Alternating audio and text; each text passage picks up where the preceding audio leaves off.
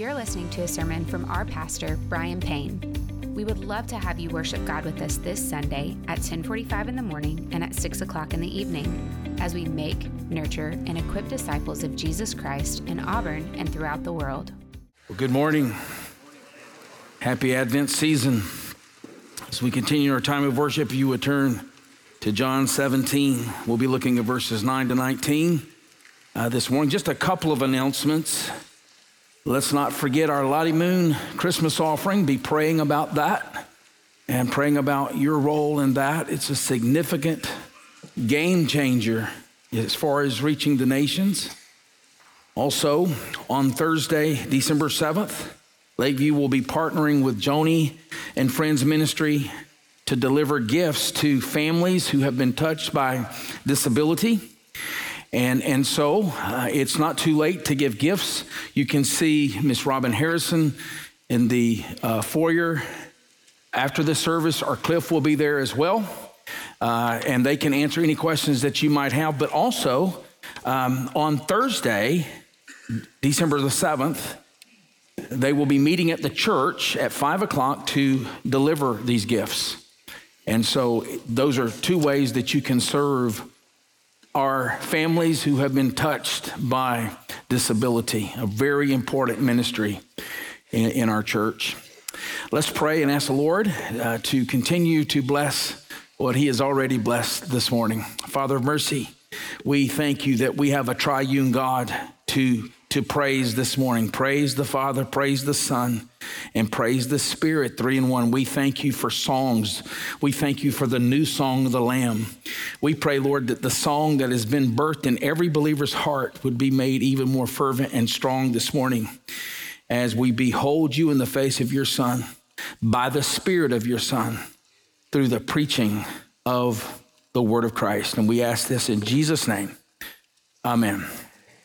So, this Tuesday, December the 5th, marks the 68th anniversary of the beginning of the Montgomery bus boycott, which, prompted by Rosa Parks' personal um, protest, black citizens of Montgomery refused to ride the city buses in protest of what was clear racist uh, segregation on the buses. And this protest, this boycott lasted 381 days, beginning on December the 5th, and it extended to December the 20th of 1956. Uh, the Montgomery Improvement Association, known as the MIA, uh, led by Martin Luther King Jr., recruited over 300 cars to serve as, as carpools uh, to help uh, these citizens during this time of the, the boycott. But in November of the following year, 11 months into this boycott, um, city officials petitioned a state court for an injunction banning the carpool because it was costing the city money. And on November the 13th, Martin Luther King Jr. was sitting at the defendant's table. He was disheartened, uh, he was discouraged um, when he was told that the Montgomery Improvement Association, the MIA, would be heavily uh, fined to compensate for all the lost revenue. Well, during the recess, uh, a, a reporter slipped King a note from the AP wire. The Supreme Court had just declared Alabama's laws regarding segregation on buses as unconstitutional. Victory had been achieved. And yet, in spite of this, the Alabama judge enforced that injunction against the carpool. And here's the kicker legal technicalities delayed the implementation of the Supreme Court's ruling. It would take five weeks, five weeks. And so, with the Alabama judge ruling against the carpool, those five weeks became the most difficult time for the black citizens of Montgomery. Indeed, during those five weeks, the black citizens had victory, right? They had victory declared by the Supreme Court, and yet it got more difficult for them during those five weeks. Uh, they had to walk long, um, in, in, case many, in many cases, several miles to work through the cold weather of December, and yet they operated from a posture of victory. And on this day of the, the first advent, where we think first and foremost about the hope of the first advent and the, the hope of the second advent, uh, we're reminded from these citizens how hope fueled their pilgrimage during those five weeks. Indeed, they operated between the already and the not yet. And though it was difficult in those between those two periods, they functioned from victory and they functioned fueled by hope. Now, as we begin the Advent season, let us remember that's what Christmas signals that Jesus Christ, our Lord and Savior, has come and he has secured the victory. He has secured the victory from um, the power of sin and death, the devil, and the world. That would come through his life, his, his obedient life to the Father as our substitute. It would come by his cross, where he satisfies God's wrath on sin, penal substitution. It would come by his resurrection from the grave, where God the Father signaled the debt had been paid, victory had been secured. It would come by his ascension as he took that victory to heaven for his people.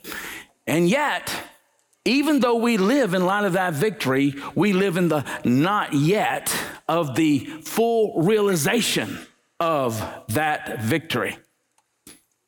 Between the already and the not yet, there will be difficult times. Just like the black citizens of Montgomery faced those difficult times in those five weeks, we operate from victory fueled by hope. And one of the reasons we have this hope, central reason we have this hope, yes, Jesus has won the victory, but Jesus ever lives to intercede for us. We see this even previewed in this prayer in John chapter 17. This is the great high priestly prayer of Jesus just before he goes to the cross. And it gives us a preview of the kind of prayers he makes for his people in the interim between the already and the not yet of the realization of the fullness of victory. And we saw, we saw last time that in verses 1 to 5, he prayed for himself.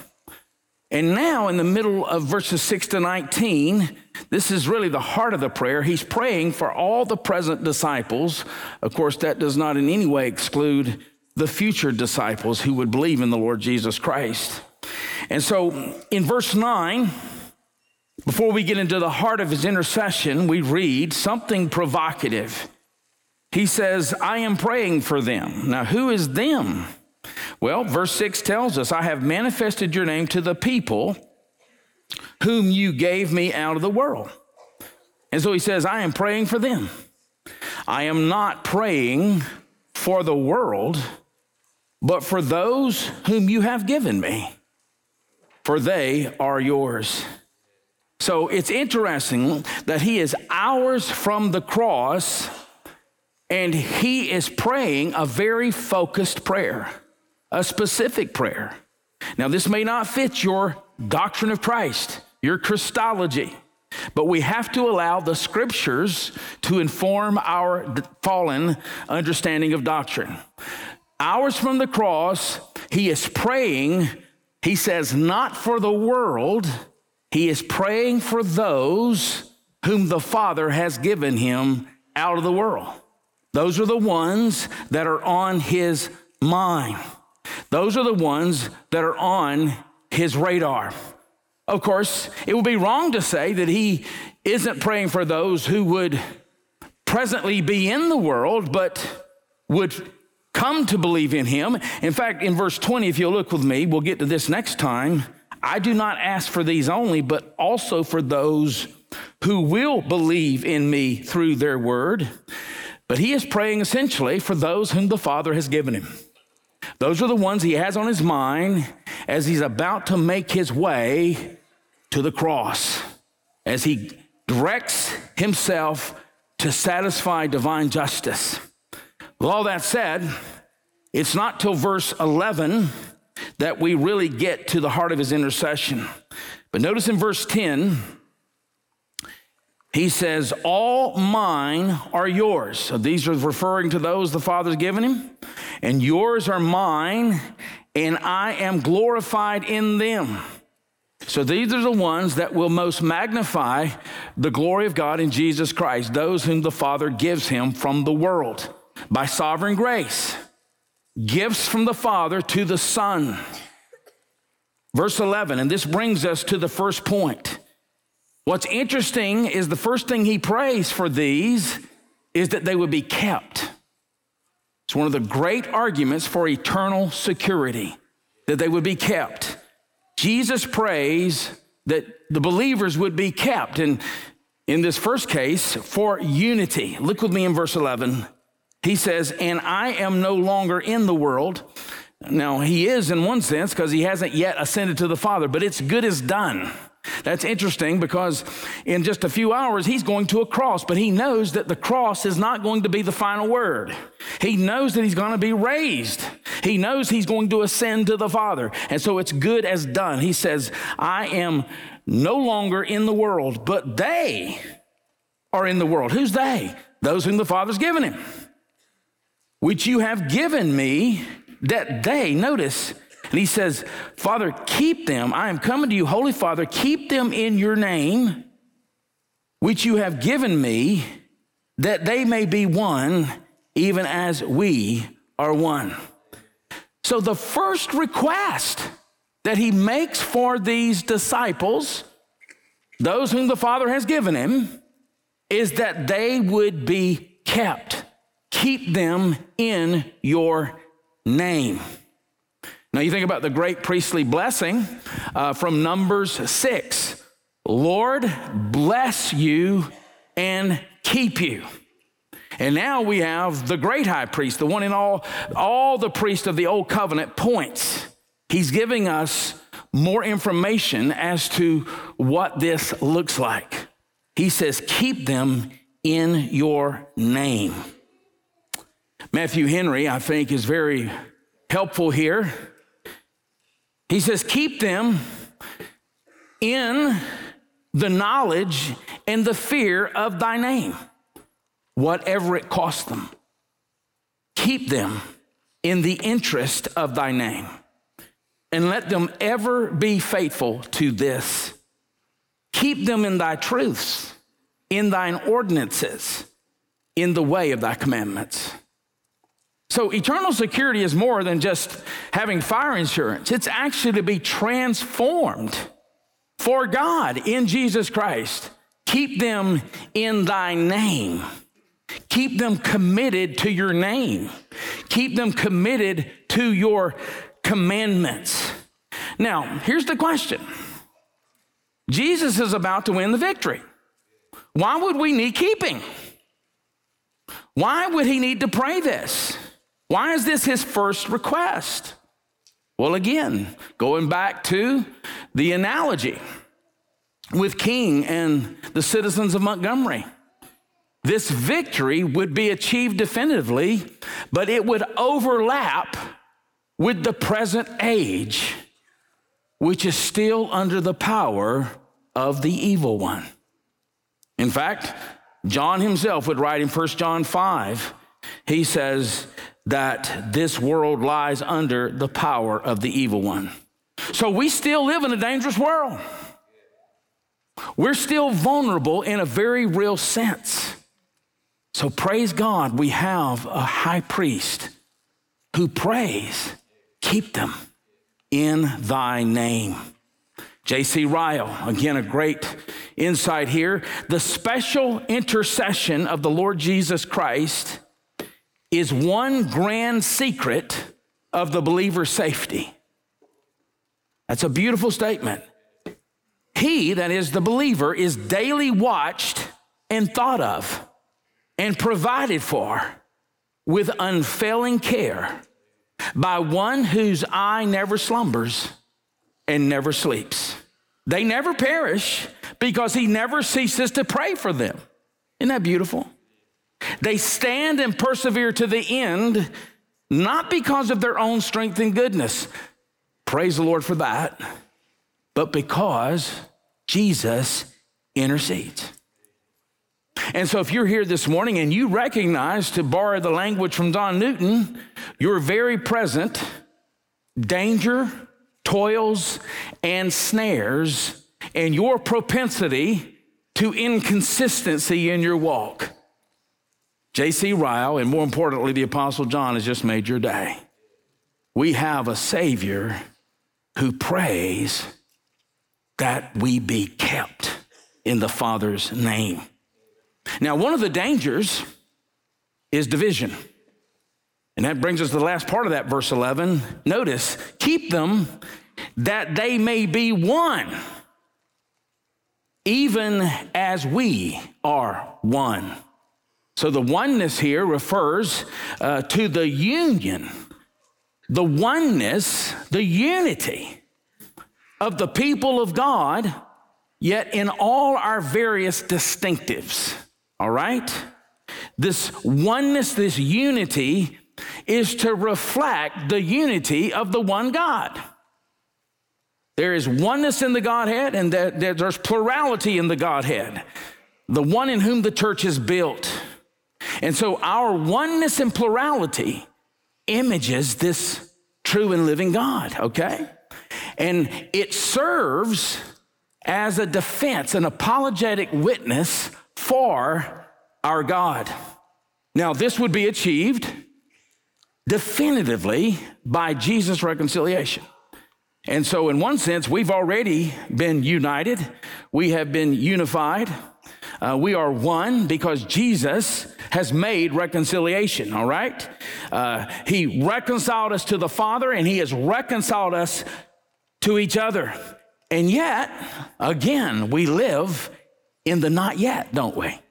We live in the already, but the not yet. Now, to be clear, he's not praying that there be one worldwide denomination. Uh, that's why uh, this idea of a one world, one world denomination was most clearly seen during the time of the medieval period when the church was most corrupted. And so that's not what he's praying for here. Um, but he is praying that we would be one with regard to uh, our commitment to the Father's name and to his gospel and to the core truths of the gospel one Lord, one faith, one baptism, one spirit.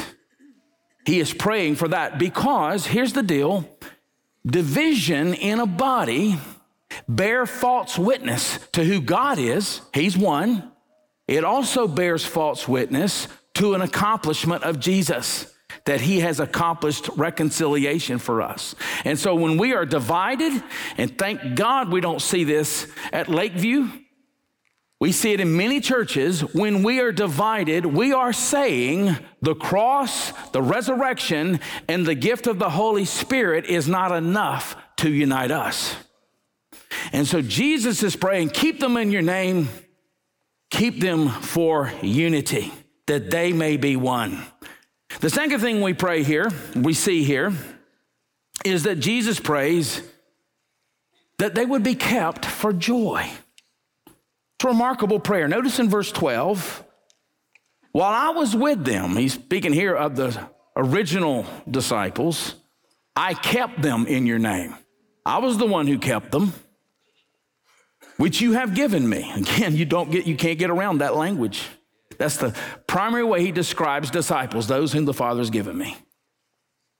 I have guarded them, and not one of them has been lost, except the son of destruction. That the scripture might be fulfilled. He's speaking here of Judas, and he's not saying, Well, I had one failure. I succeeded with all the other 11, but I had one failure. That's not what he's saying. John will later say, or elsewhere in his epistle, 1 John 2 19, they went out from us.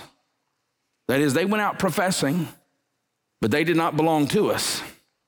For if they had really belonged to us, they would have remained with us. But their going showed that they never really belonged to us.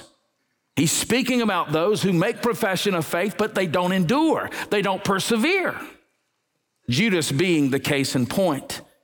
Of course, this was, according to verse 12, the fulfillment of a prophecy. What is that prophecy?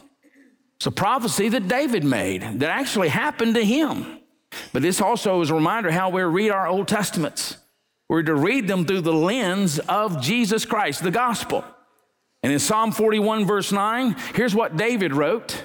And this happened to David, but it pointed to something even greater, the greater David, and a greater betrayal. Psalm 41, verse 9 My close friend who ate my bread has lifted his heel against me.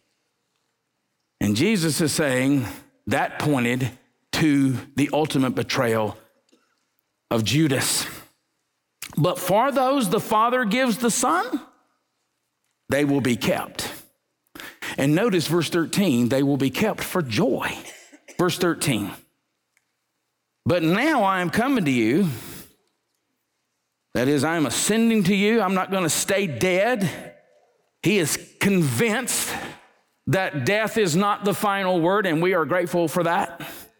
I am coming to you, and these things I speak in the world that they, that is, the disciples, may have my joy. Notice my joy, because it's the life of Christ lived through us, my joy fulfilled in themselves. Don't miss the location of this, this prayer. He is hours from being tortured and laid up on a Roman cross where he will not only bear physical suffering, he will bear the wrath of God. And notice what he has on his mind our joy. Our joy. He has our joy on his mind. You know, joy, rejoice, or joyful appears 359 times in the ESV Bible. Joy is a gift. Galatians 5:22, the fruit of the spirit is joy. It's also a command. Rejoice in the Lord always. Again, I say rejoice. Philippians 4, verse 4. Joy would be crucial for these disciples and all future disciples because, as Matthew Henry writes, joy would guard them from the empty pleasures the tempter uses to bait his hooks. You see, if you have joy, you're not tempted by, by phantom joys, by, by lesser joys, right? And that's what the devil uses to bait his hook is faux joy, phantom joy, costume jewelry joy. But if you have joy, you're not tempted by that. The reason there's division in families and division in churches is joylessness. You're not tempted by these things when you have joy. And given the, the, the, struggles and the pains that these disciples were about to face, it's clear that this joy was not dependent on their circumstances. In fact, their circumstances were going to get really dark, and yet he is saying, I'm praying for their joy. Paul will write in 2 Corinthians uh, verse 6 and 10, sorrowful yet always rejoicing. Now, that can only make sense if it's an alien joy that is communicated through us. And that's what Jesus is saying. It's my joy. It's his joy that will be communicated to his disciples as they are kept by God by the Holy Spirit. But let's not miss this the fact that this is on his mind before his arrest, before his torture, before his cross, drives home how devastating joylessness is for a believer.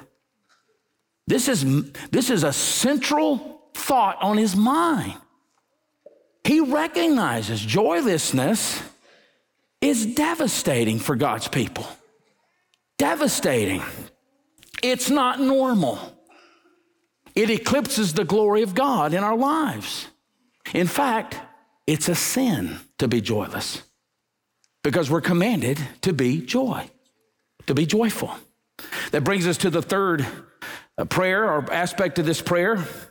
He prays that believers, yes, would be kept for joy, would be, be kept from the evil one. All of these travel together, by the way. You can't live in sin and have joy. Uh, so he prays that we would be kept from the evil one. Notice in verse 14 I have given them your word, and the world has hated them because they are not of the world. That's two times he's going to say that, not of the world, just as I'm not of the world. I do not, not ask that you take them out of the world. I don't want to take you out of them. I don't want them out of it because they have a mission. We're going to see that. But that you keep them from the evil one. They are not of the world, just as I am not of the world. And so Jesus connects the world's hate, verse 14, to the evil one in verse 15. And it's not just the hostility of the world that poses a threat, it's the corruption of the world, which is also implied. Again, in 1 John 5 19, even though the serpent's head has been crushed, he still exercises a tragic sway over this present age. 1 John 5 19 says, The world lies in the power of the evil one. And Jesus is praying that we would be kept from the evil one as the evil one works through the world's system. But I want you to notice here, verse 15, I do not ask that you take them out of the world. Verse 16, but they are not of the world. That, those statements um, are crucial in understanding the believer's relationship to the world. Now, Joe Aldrich, in a, a book called Lifestyle Evangelism, he points out there are four possible ways for a professing believer to relate to the world. And I find this instructive because not all of these ways are correct. The first way that a believer can relate to the world, he calls rejection. You just reject the world. Uh, th- this involves withdrawal, it, it, it involves isolation from sinners. This was the approach of the monastic movement as they tried to keep sin outside of their monasteries. By the way, it didn't happen because Here's the problem sinners were within the walls of the monastery, right? This is certainly the easier path. It's the path that I instinctually prefer to stay away from it all, okay? It's an easier path. In fact, we have seen through even redemptive history, this is an instinct of God's people. So Moses in Numbers 11 wanted to be taken from the world. Elijah in 1 Kings 19 wanted to be taken from the world. Jonah in Jonah 4 wanted to be withdrawn from this world, and God did not permit that. So rejection is not the correct path. A second approach is just the opposite immersion. Immersion in the world. This is close proximity with the world. But this person has no distinctive message or no distinctive lifestyle. They claim to be a Christian, but they look like the world and they sound like the world. and hence no impact whatsoever, except the impact is on them in a negative way. A third approach, split, this is what he calls split adaptation. This is spiritual schizophrenia. This tr- person tries to be a citizen of two worlds. And so this person generally drifts to majority opinion. So on Sunday, he acts like the one who just rejects the world. And Monday through Saturday, he's like the one who is immersed in the world. And so this person is kind of like a spiritual schizophrenic. The fourth and the biblical approach to the world is critical participation. We are to be spiritually and morally distinct from the world, but not socially segregated from it.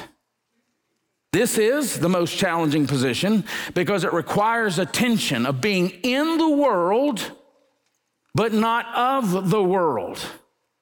This person will take his hits or her hits, but there will be fruit born from it.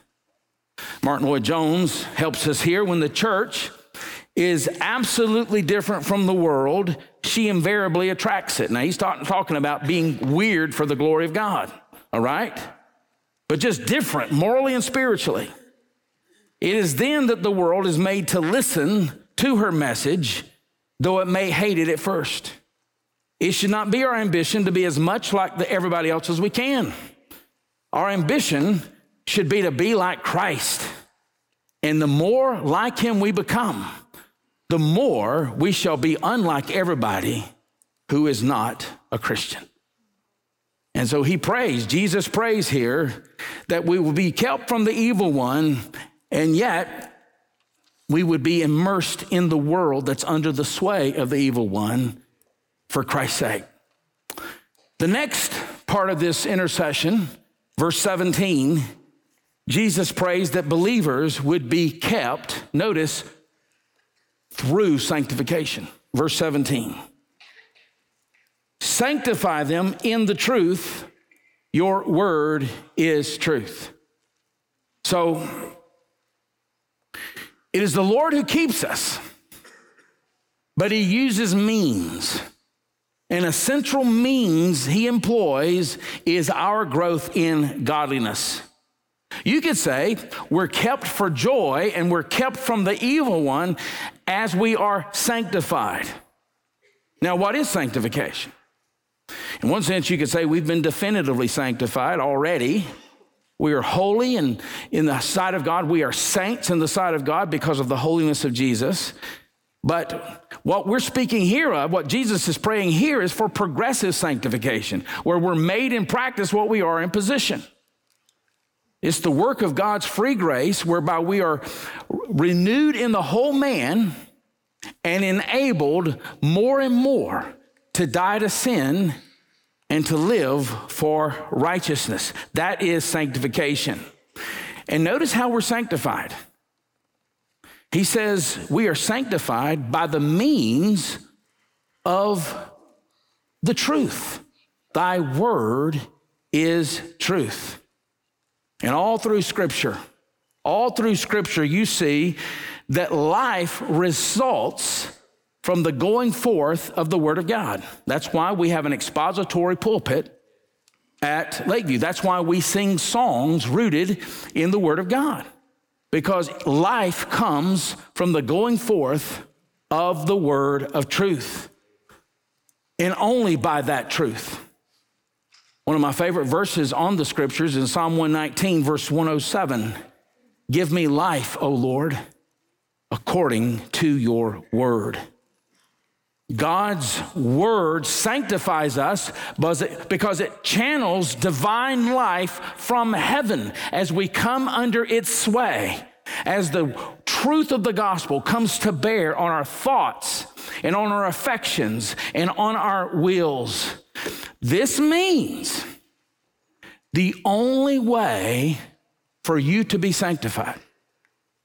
And remember this without holiness, it's impossible to please the Lord.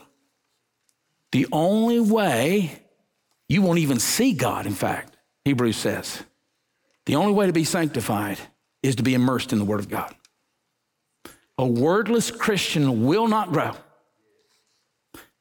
The next part of this verse, Jesus prays, and these are this is connected. If you're being sanctified, you're going to see in verse 18, Jesus prays that believers would be kept for mission. Notice, as you sent me into the world, so I have sent them into the world. Let me give you four points here quickly. Sanctification always issues into mission. Always. A sanctified, a growing believer and a non missional believer do not exist. Sanctification always issues into mission. True holiness is missional. All right? Second, it is Jesus who sends us. All right? Third, we are sent, notice, into the world. Sent into the world, which means we are to enter into the lives of unbelievers and immerse them in the gospel while at the same time not immersing yourselves in their worldliness. And then, fourth, he says, just as you sent me into the world, the disciples' mandate is grounded by the mission of God, what has been known as the Missio Dei, which means just as Jesus in his first advent came by making himself of no reputation and coming in the likeness of man and humbling himself to the point of death, that becomes the prototype for mission. We lay aside our, our privileges, we lay aside our preferences, and we go low for the sake of those who do not know this message and believe it. But where would the fuel for this kind of life come from? This won't come from a New Year's resolution. Love is the only fuel for this, this kind of life, this missional life, where the mission of God becomes your mandate for your life. Last night I heard a, a football player talking about after a win, this is our purpose. Well, that may be okay, but that's a secondary purpose. Your purpose as a Christian is the gospel for the sake of the nations. But where will this kind of life come from? That brings us to the final point as we close. The last part of this prayer for the present disciples, Jesus prays that, Jesus, uh, that believers would be kept by Christ's consecration. Verse 19, and for their sake, I consecrate myself and that's the same verb for sanctify. The ESV just translates it consecrate, because I think they're picking up a, uh, a language from Exodus 40. I consecrate myself that they also may be sanctified in truth. You see that? The ground of our sanctification is Christ consecrating himself. This reminds us how seriously God takes sanctification that sanctification, your sanctification, is so important that the eternal Son of God would consecrate himself for your sanctification. This takes us back to the Old Testament priest where God commands Moses in Exodus 40, get this, to put on Aaron the holy garments, and you shall anoint him and consecrate him. That's the high priest that he may serve as priest. So Israel's high priest had two central functions. One, to offer a blood atonement to satisfy God's justice on sin. And then, by the ground of that atonement, to make intercessions for God's people. Well, Jesus Christ, our great high priest, has no need to put on holy garments. They put on holy garments because they represented a righteousness they did not have themselves. In fact, sacrifices had to be made for the priests themselves because they were sinners like us. He had no need to put on holy garments. because he was born with original righteousness and then he fulfilled all righteousness as our substitute. And this one who needed no robes but had a perfect righteousness, he made the perfect offering for our atonement, but it was not the blood of calves and goats and lambs. It was his own blood. He was the offerer and he was the offering. And having satisfied God's wrath on sin, this high priest ascended to the heavens where he ever lives to make intercession for his people. Why? So that we could be kept. Kept for joy, kept for unity, kept for our sanctification, kept for God.